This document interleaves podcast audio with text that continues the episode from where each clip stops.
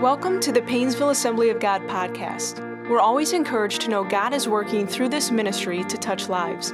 So if you have a story to share of how God is working in your life, please let us know by sending us an email at info at paynesvilleag.com. Now prepare your heart to hear a word from God today. Again, good morning. Let me ask a question. Where were you when? Where were you when?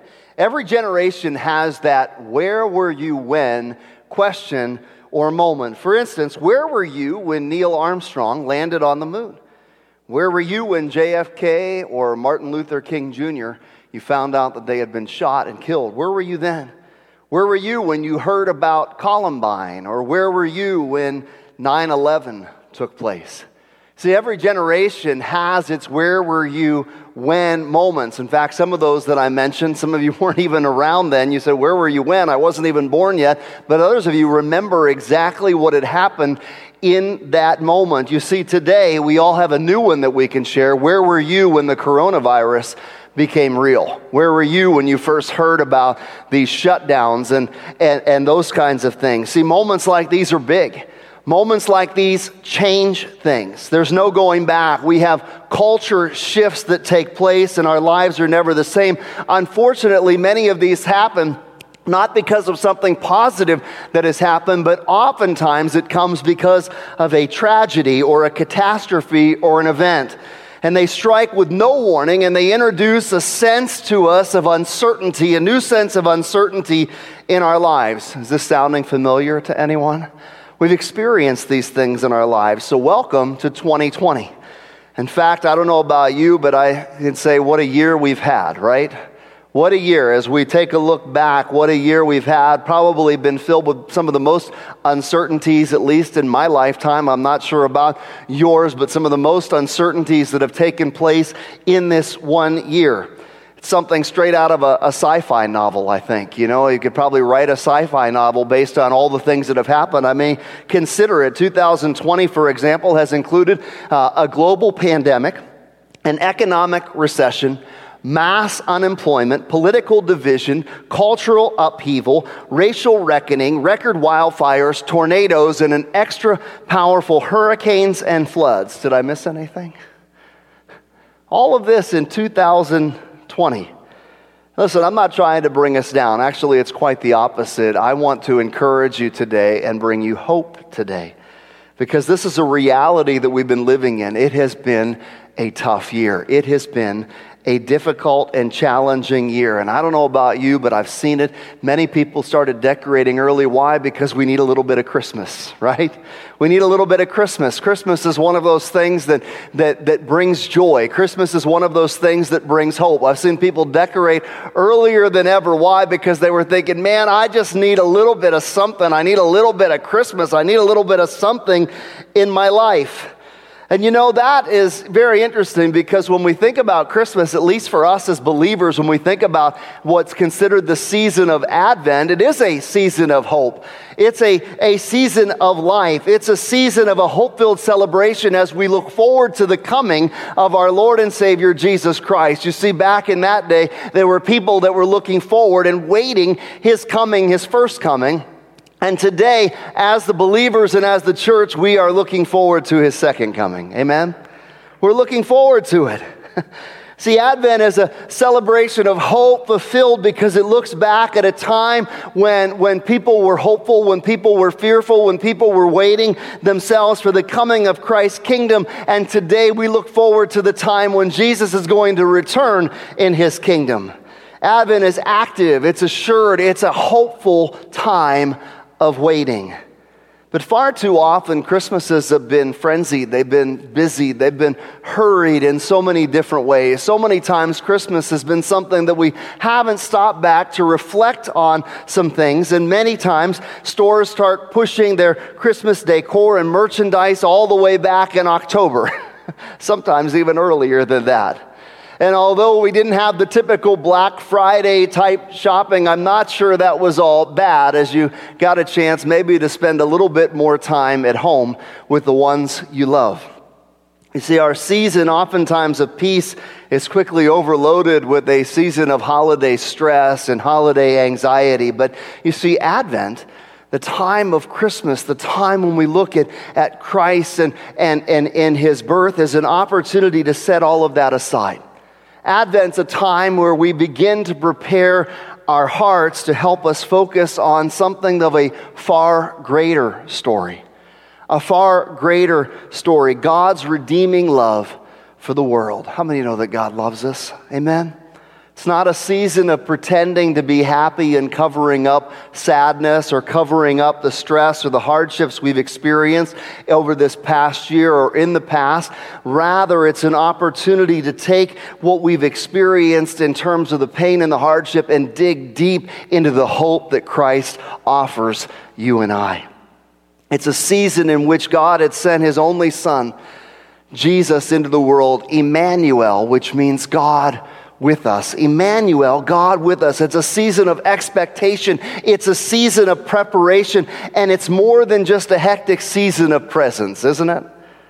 So, wherever you are on your level of anxiety for 2020 today, I want to encourage you. And over the next several weeks, we want to encourage you with hope because I think it's the best time, the greatest time ever for us to pause for a moment in the midst of the crazy and the hardships and the challenges of 2020 and to step back and rediscover Christmas rediscover what Christmas is all about. So that's what we've called this series. We've called this series Rediscover Christmas. And over the coming weeks, we're going to be exploring the, the different themes of Advent. Advent, uh, oftentimes you get the Advent wreath with the candles, and, and they, they, they all represent a, a different portion of Advent. And so we're going to take that a different way. We're going to rediscover Christmas, and each week we're going to look at one of the themes of Advent, and we're going to look at the stories of Christmas, and we're going to encourage, hopefully, you'll be encouraged through this as you begin to see hope and peace and joy and love as you rediscover the hope of what Christmas is all about, even when we're surrounded by such uncertainty. So, as we explore these themes of Advent, we're going to see how they relate and exemplify through different characters in the Bible. We're going to look at different characters within what we call the Christmas story. The Christmas story in the Bible, the biblical Christmas story, has different narratives and different characters. And as we explore these themes, we're going to begin to develop and see what it was like for these characters as they were waiting during that first Advent season, as they were preparing themselves for the coming of what God was going to do by bringing his son Jesus. You know, you think it's bad today. But as I've shared before, the day in which Israel was, was living, the day in which Jesus would enter into the scene, was also a pretty chaotic and hectic time for the Israelites. In fact, those who lived back then might be uh, considered, they might consider their time to be a very difficult season that would, that would kind of rally what we're experiencing today, that would kind of to rub up against that today.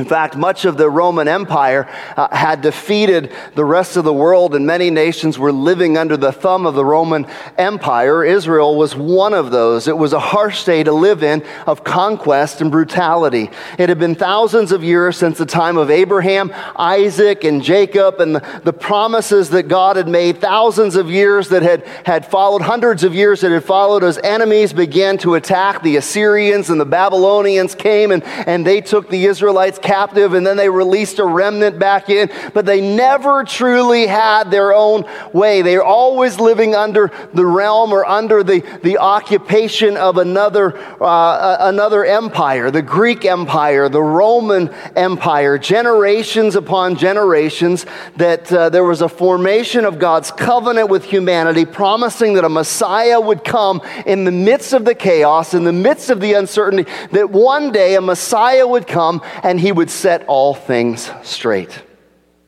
He would make it right. He would bless humanity. He would restore all that humanity had messed up when it came to God's perfect creation.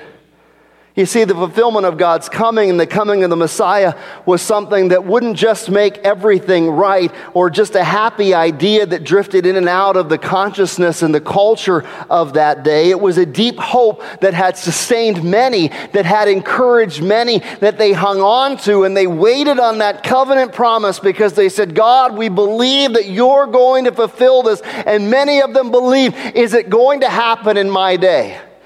Now, I've grown up in the church. I got to be honest with you. I've grown up in the church and, and, uh, and I've been waiting for the second coming of Jesus Christ.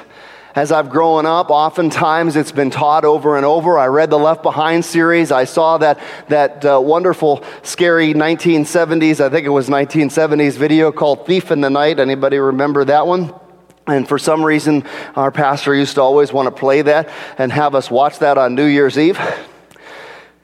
So I remember times waking up and, you know, at my house or being a little kid and I couldn't find my mom and I thought, uh-oh, did, did God take her and I'm left behind in the house all by my, am I the only one who ever grew up in the church feeling like that? You know, I've, I've had those feelings, you know, had those, and that sense of Jesus coming. And I, and I kind of believe that in the midst of the chaos and the uncertainty, certainly this year has brought about a whole lot of ideas of, of Jesus. You got to be coming soon. Jesus, you got to be coming soon. Come on, in the midst of all of this, and in the midst of all of the things that were going on in that world, there was a sense of hope that God was going to fulfill the covenant promises that He had made with Israel. And those covenant promises, again, spurred on especially thousands and thousands of years of an uncertain waiting. In fact, they clung. And we say, what are the promises? The promise to Abraham in Genesis 12 3 all the peoples of earth will be blessed through you. But that was not the reality. In fact, the reality was more like a how long, God? How long are you going to wait? Anybody said that this year? God, how long are you going to wait? How long are you going to wait? How long can we survive under these, these things? And in those day and age, how long can we, can we survive under the Greeks and under the Romans empires? How long can we have our culture being influenced by their culture? How long are you going to wait?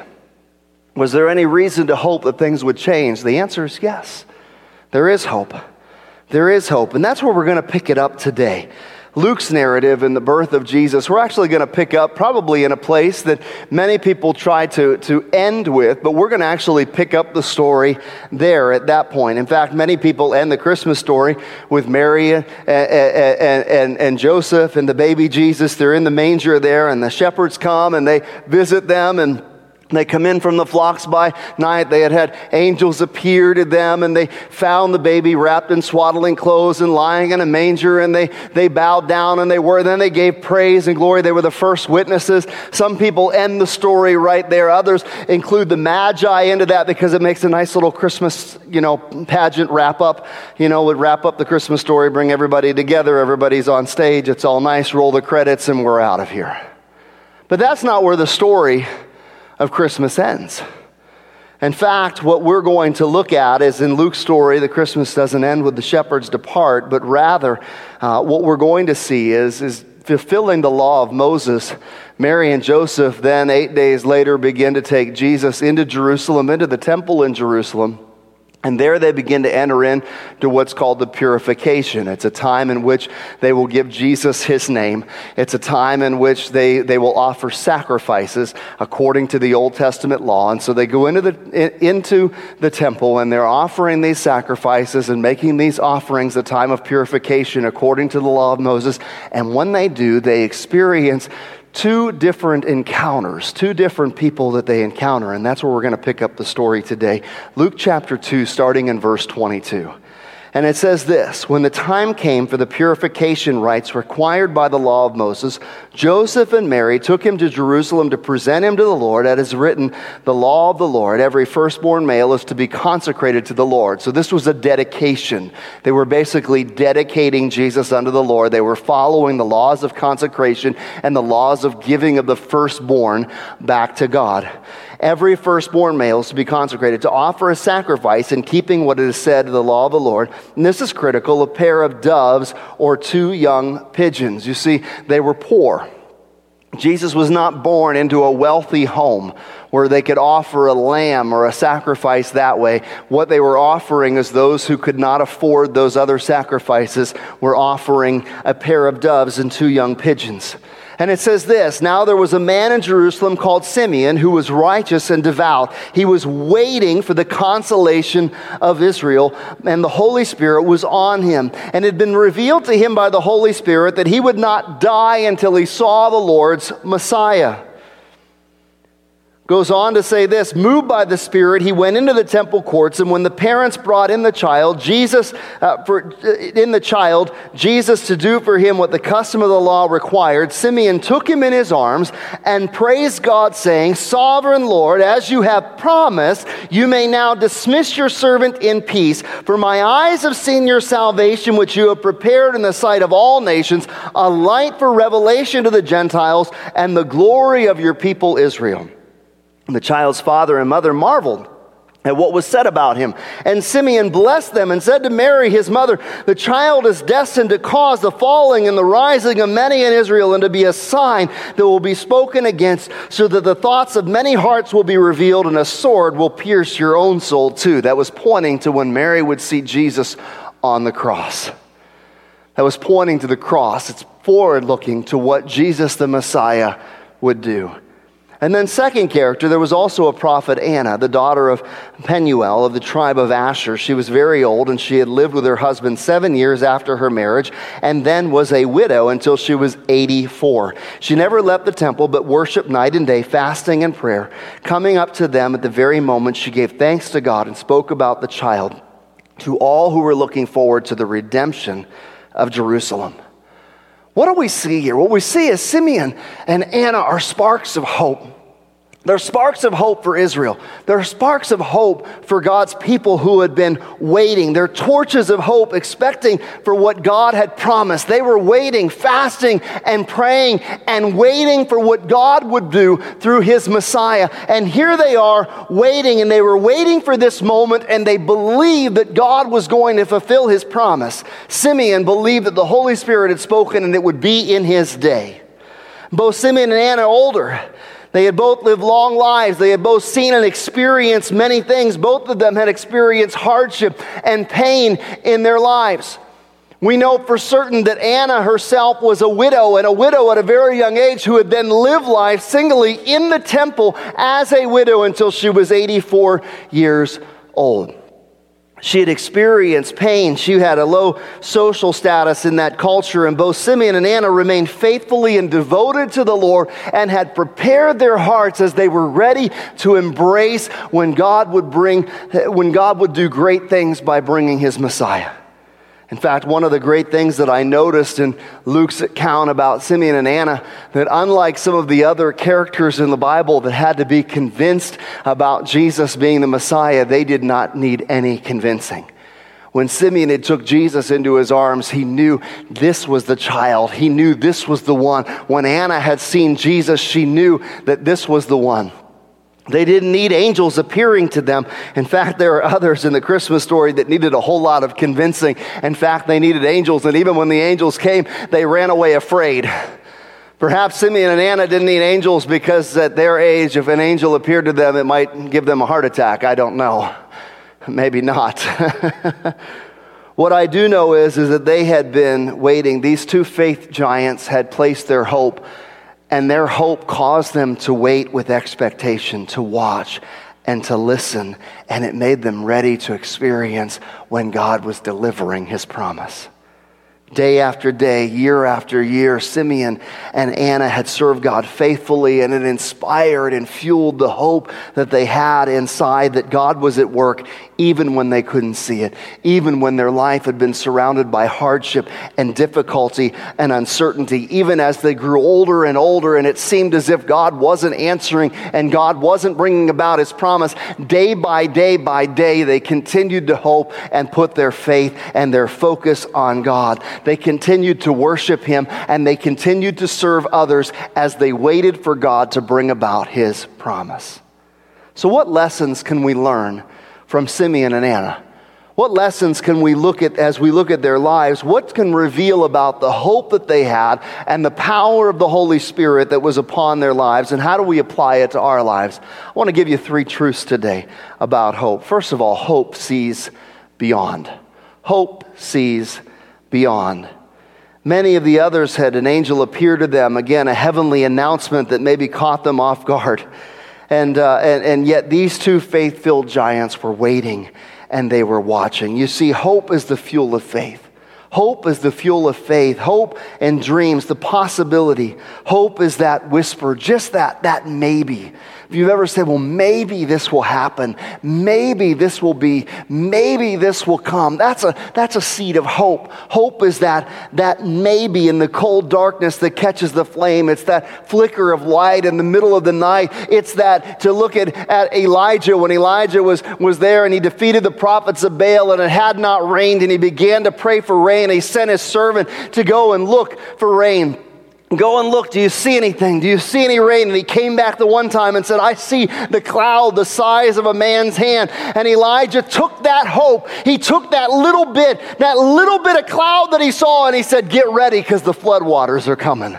Get ready because it's about to rain up in here. Friends, that's what hope is. Hope is that flicker. Hope is that which sees beyond. Hope is that which hangs on to that little flicker, that little flame, that little cloud, that little bit of something that you say, This gives me the hope to see beyond, that I can continue on day by day. You see, no matter how bad this year has been, no matter what kinds of problems and struggles that you are facing right now, no matter what kind of darkness and pain, let me encourage you do not abandon hope. Do not abandon hope.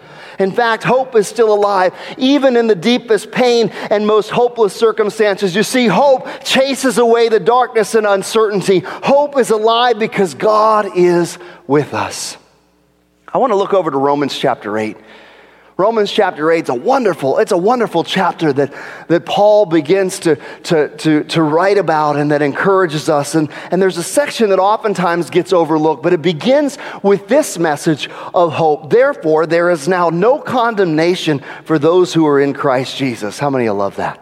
Then that explains our relationship. When we put our hope in Jesus Christ, there's no condemnation for those that are in Christ Jesus. We become God's children, and we learn in, in the next few verses what it looks like to walk in God's Spirit as sons and daughters of God as God fulfills his work and restores creation. But what I want to look at is starting in verse 24. Romans 8 24 talks about hope. And it says this For this, for in this hope we uh, we were saved. For in this hope we were saved.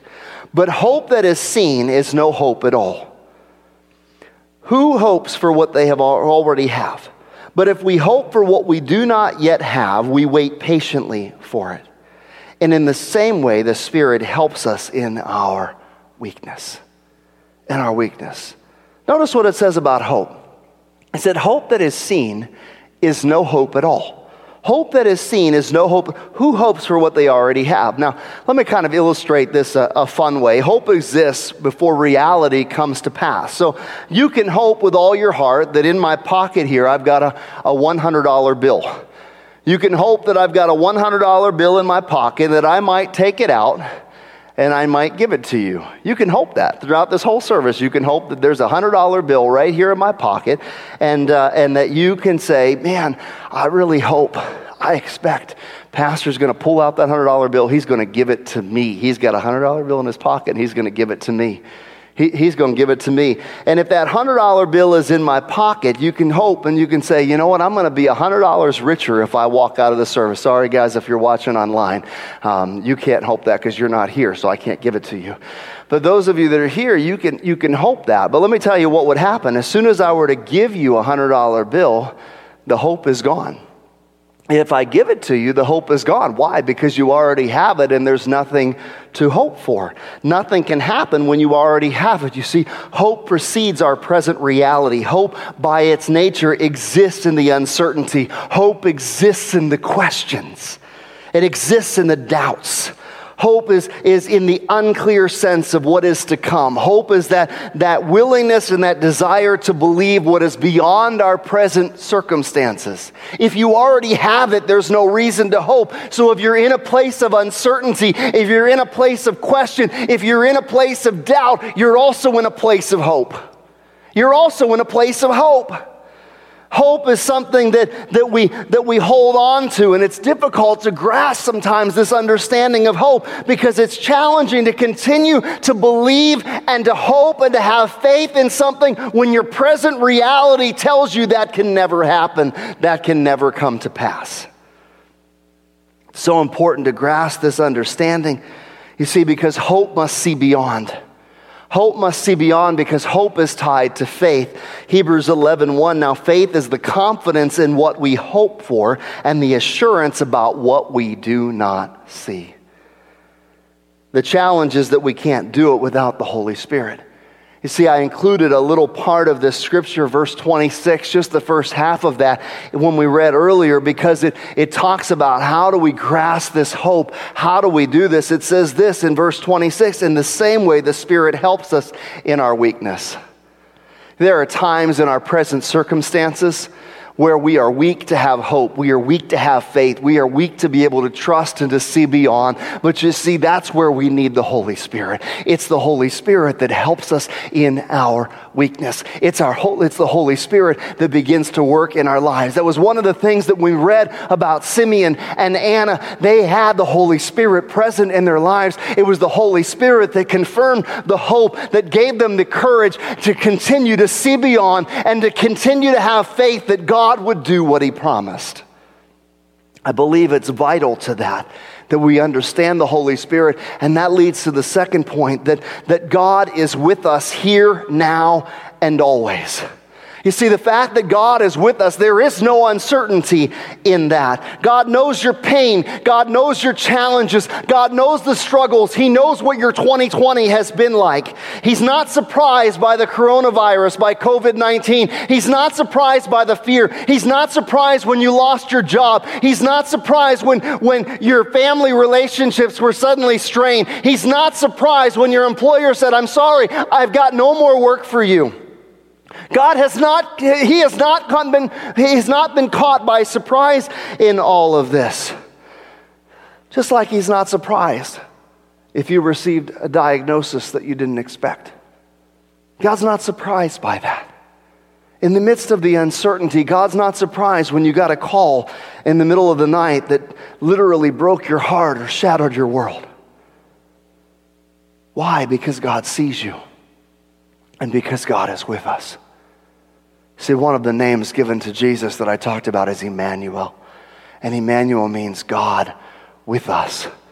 God is not some far off being. He's not somebody who just created the world and then decided to just sit down somewhere with his feet up and just watch and say, I wonder how it's all going to go. He didn't do that. He got involved by sending his son Jesus, who left heaven to come to earth who left heaven to be present with us and left behind his Holy Spirit, who helps us in our weaknesses to be with us.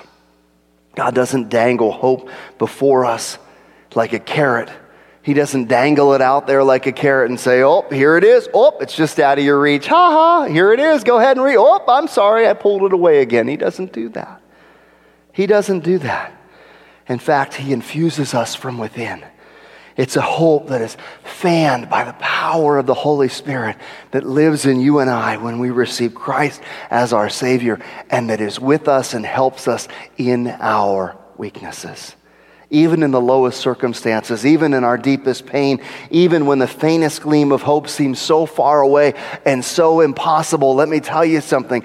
God is with us. His Holy Spirit is with us. When you feel too weak to carry on, when you feel too weak to continue to have your grasp, that's when you call out and say, Holy Spirit, I need you. Holy Spirit, I need you. And that is when God, who is with you, will continue to infuse you with hope and power to hold on for another day day. His Spirit reminds us of God's faithfulness and His promises, reminds us of the promises in His Word and the reminders of all that He has done for us and all that He promises to do. Again, we see the example with Simeon when he made this declaration after seeing Jesus in Luke 2 29 and 30. Sovereign Lord, you have promised, you now may dismiss, you have, excuse me, as you have promised, you may now dismiss your servant in peace, for my eyes have seen your salvation. Simeon had clung on to the promises of God, and when he recognized Jesus, he declared, God, you have done what you have promised. That's the hope that we have, that God does what he promises to do. God keeps His word. He keeps His word, and it's His Holy Spirit that reminds us of His word. How many times have there been times where I've read the Bible and I didn't spend time memorizing a passage of Scripture? I didn't put it on little cards and memorize it, but somehow, in a moment when I needed it most, the Holy Spirit brought to mind the promises or the verse in God's word that was just, the, just what I needed in that moment. Or I picked up a devotional and, and I began to read a devotional, or it came through my inbox and my email, and all of a sudden, what I needed in that moment was what the Holy Spirit was revealing through that word that lifted my spirit and gave me hope for another day. Anybody ever experienced that before? Or is that just me? That just timely, just, just so happened, just coincidentally, I just happened to come across the very scripture or the very verse or the very promise that I needed in God's word that inspired me not to give up. Friends, that's the Holy Spirit. That is God present with us. In fact, Emmanuel, God with us, has promised us throughout history that God is with us. Isaiah chapter 43, probably one of my favorite verses, says this Do not fear, for I have redeemed you. I have summoned you or called you by name. You are mine. Man, we could just stop right there. I preach a whole message on that. You are mine. God says, You are mine. You are mine. When you pass through the waters, look at this, I will be with you. When you pass through the rivers, they'll not sweep over you. When you walk through the fire, you'll not be burned. The flames will not set you ablaze. You know what I see in that verse about the waters and the rivers and the fire? It says, when you pass through. When you pass through. When you walk through. It doesn't say, I'm going to keep you from it. It doesn't say, you'll never have rivers that come. You'll never have waters that come. You'll never have fire that come. It doesn't say that. But what it does say is this you will pass through, and I will be with you. You will pass through and I will be with you. You see, that's the hope of having God with us. He says, You are mine. You'll not be burned by the fire and you're not going to drown. Just know that I am with you and you are passing through. You are not stuck, you are passing through. You are not alone. I will be with you. And it says this do not fear. Do not fear. Do not fear that Lake County's in purple. Be wise, but do not fear. For I am with you. I am with you. I have called you by name. You are mine.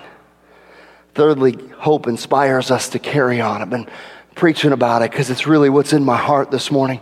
I want to look at Romans chapter 5 for a moment. The Apostle Paul talks about a cycle of hope like this, starting in verse 2. We boast in the hope of the glory of God. Not only so, but we also glory in our sufferings because we know that suffering produces perseverance. Suffering has a purpose, produces perseverance. Perseverance, character. Character, hope. And hope does not put us to shame because God's love has been poured out into our hearts through the Holy Spirit who has been given to us. Do you see that? Suffering has a purpose. There's a purpose. It develops in us perseverance, and perseverance develops in us character, and character inspires in us hope, and that hope does not disappoint. It does not put us to shame. Why not? Because God's love has been poured into our heart through who? The Holy Spirit who helps us in our weakness, who helps us when we're struggling to find hope. Hope from God's Spirit doesn't put us to shame, it doesn't let us down, it doesn't disappoint. Instead, it gives us a new and growing strength to see beyond the pain and the confusion that hurts us. It's the empowering hope that reminds me of a great story that I read about in this past year of this season of pandemic called COVID 19. It's about a guy by the name of Captain Tom. Perhaps you've heard of Captain Tom. In all the doom and gloom of this pandemic, Captain Tom rose like a hero, and I'm like a hero, though, at that. In fact, his name was Tom Moore. Before he was Captain Sir Tom Moore, he, uh, he was just Tom Moore.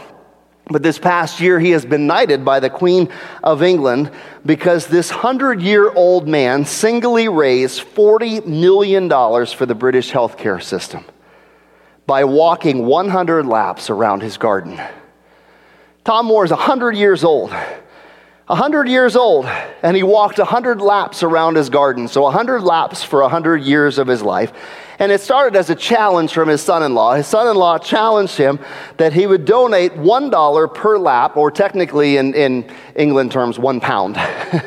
one pound per lap, per lap. And it went viral. And his daughter posted the campaign on an online charity site, and the news quickly spread. And suddenly, this World War II veteran, gripping his walker and wearing a navy blue blazer that, that, uh, that had all of his military medals, began walking around his garden and became a national hero and an inspiration.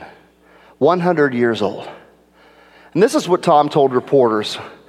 He said, I want to travel after the pandemic's over. I want to travel the world. 100 years old. I want to travel the world. I want to have that kind of, I want to feel like that at 100 years old. I want to have that kind of outlook, right? I want to travel the world when this pandemic subsides. What a message of hope. But listen to what he told reporters. Listen to what he told the reporter about his experience. He said this He said, The first step was the hardest. After that, I was going to, I got the swing of it and I kept on going. He said, The first step was the hardest. You know, when it comes to hope, the first step is the hardest. When it comes to hope, the first step is always the hardest. It's so true of so many things. It's the hardest. And sometimes when, when life has left us disappointed, when, when our eyes are filled with tears and we need just a, a spark of hope, oftentimes it's that first step of hope that is the hardest. That first step of faith, just to believe that's the hardest. It's the hardest just to do that. Once we, once we take that first step, the rest begins to fall into place. It's that, it's that first step that, that, that, that gets us, that first grasp of his hand of hope. Lord, I need you. Lord, I need you. Sometimes it's that, that first step that is the hardest to take. But when we receive the promise of hope of God's word, that's when we find new strength. That's when we see that our burdens begin to take a back seat to the hope that we have in Jesus Christ. When we accept the power of hope granted to us by the Holy Spirit, that's when we find new inspiration in God's Word. When we focus on the power embodied in the birth and the life and the death and the resurrection and the return of Jesus Christ, we find that there is a new step of hope that reminds us that once again, we, like they were back then, are in a season of waiting, not for his first coming, for his first coming signals that God keeps his promises. His first coming signals that God keeps his promises, prophecy after prophecy after prophecy in the Old Testament, and yet every one of them fulfilled in Jesus Christ when he came gives us hope that as we are waiting in this season of uncertainty, as we are waiting in this season where everything seems to be turned around, that there is hope because Jesus is coming again. Jesus is coming again. Jesus is coming again, and he's looking for a bride that is without spot or wrinkle washed in the blood of the Lamb. He's looking for a redeemed people. And he's saying, Listen, you are mine. You are passing through the waters, but I will be with you. Can you put your hope in me? Can you put your hope in me? Yeah, right now, there seems like the flames are coming up, but uh, you are walking through, walking through. You are mine. Will you put your hope in me? Will you put your hope in me? Come on, we're in a season of waiting. But it all begins with a first step the first step of receiving the hope of Jesus Christ in our lives, the first step of renewing the hope of Jesus Christ in our lives. I'm going to ask the worship team to come. Let me ask you today hope inspires us, hope encourages us, hope builds upon hope and keeps us no matter what. So let me ask you, what is your next step of hope today?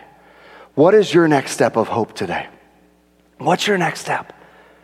What's your next step? Perhaps you haven't even placed your faith in Christ yet, and you're here, and God is saying, Today, today is the day of salvation. Put your hope in me. Will you take that first step and put your hope in me?